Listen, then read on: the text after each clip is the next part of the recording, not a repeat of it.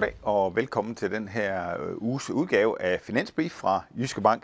Det her, vi kigger lidt bagud øh, med hensyn til, hvad der skete på de finansielle markeder i den forgangne uge, og meget fremad med hensyn til, hvad der kommer til at ske i den her uge. Hvis vi lige kigger bagud, så var det igen en ret træls uge.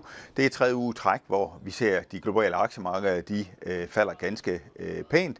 Øh, de er øh, de faldt 3, over 3% i øh, sidste uge, og øh, i de sidste tre uger er de faktisk faldet med øh, Øh, 8 procent. Øh, hvis man lige prøver at øh, se på baggrunden for øh, aktiekursfaldene, ja, så er det selvfølgelig øh, højagtige udtalelser fra øh, forskellige centralbanker, øh, højere inflation i øh, Europa, øh, svage PMI'er øh, samme sted fra, og så den her øh, naturgaskrise i øh, Europa, øh, som vi har. Øh, hvis vi prøver at, at vende blikket på øh, til Europa, ja, så faldt de kun 1,5 procent i øh, sidste uge, øh, men øh, desværre så kommer regningen nok her øh, til morgen, øh, hvor de europæiske aktiefuture, de indikerer et øh, kursfald på over 3 procent, øh, og det handler om, at gas Gazprom fredag aften øh, annoncerede, at de på bestemt tid vil øh, lukke øh, ned for øh, gassen i, i Europa. Og øh, vi har jo en række beregninger øh, fra øh, forskellige institutioner på, øh, hvad sådan et scenarie kan udløse, og der er udsigt til blandt andet et øh, ganske øh, kraftigt øh, BNP-fald i øh, for eksempel Tyskland. Øh, nu skal man jo huske, at øh, EU har, og øh, herunder Tyskland har reduceret importen af øh, russisk gas øh, ganske pænt. Øh, russisk gas øh, udgør øh, i dag kun øh, 10% af den samlede øh, naturgasimport øh, i øh, EU, øh, hvor den tidligere udgjorde 40%, så effekten er simpelthen øh, noget dæmpe. Men der er nok ikke nogen tvivl om, at øh, det kommer til at få nogle konsekvenser. Det, som markedet øh, vil fokusere på, det er, hvad sker der med de europæiske naturgaspriser, når de åbner op her til, til morgen.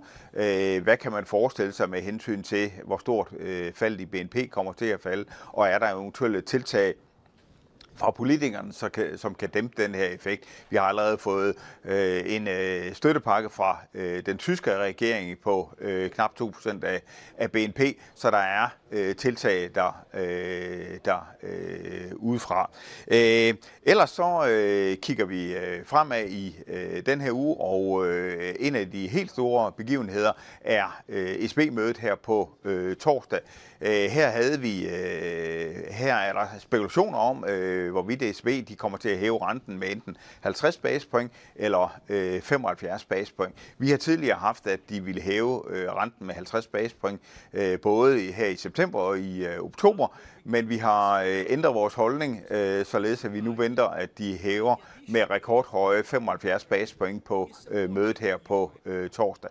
Det er øh, dels udtalelser fra øh, SB-folk, øh, blandt andet på øh, den forgangne øh, uges øh, Øh, øh, møde i Jackson Hole, øh, hvor øh, den europæiske centralbank indikerede, at de var villige til at øh, fortsætte renteforholdelserne selv øh, ned i en øh, selv ind i en, øh, en øh, konjunkturnedgang. Øh, Samtidig så fik vi nogle øh, endnu højere øh, forbrugerpriser fra Øverland øh, i den forløbende uge.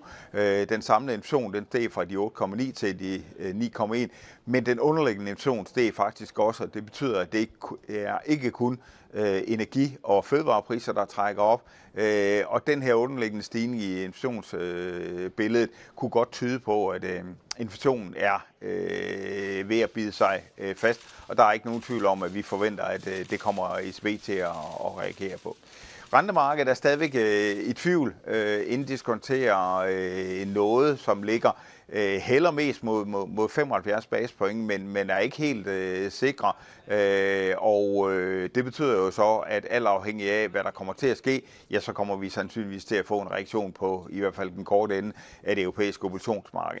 Den danske Nationalbank forventes at følge med, med en til en øh, med, hvad øh, ECB gør. Øh, sådan er det, øh, når man er øh, låst op på øh, den europæiske øh, valuta. Øh, på torsdag sker der også øh, noget andet. Øh, der kommer den amerikanske centralbank også ud. Deres chef, Jerome Powell, bliver interviewet stort set samtidig med ECB's pressekonference. Det er ret usædvanligt. Men samme problemstilling her. Øh, markederne de sidder og kigger på, øh, hvad kommer Fed til at gøre den øh, 21. september.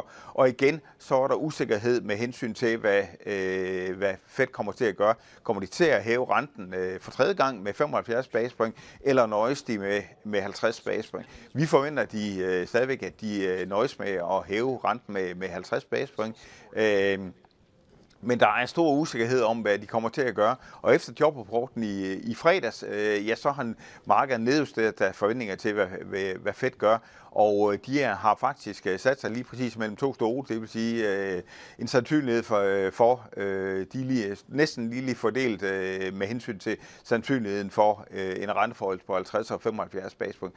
Og det betyder, at øh, i og med, at øh, Fed de stopper med at udtale sig øh, om pengepolitikken her på, øh, øh, på lørdag, ja, så øh, er det helt oplagt, at øh, der er mulighed for, at den amerikanske centralbankdirektør, han kan vejlede markederne. Og det ser vi øh, meget frem til, og det kommer sandsynligvis til at give nogle reaktioner på øh, ikke alene rentemarkedet, men sandsynligvis også på, øh, på de finansielle markeder.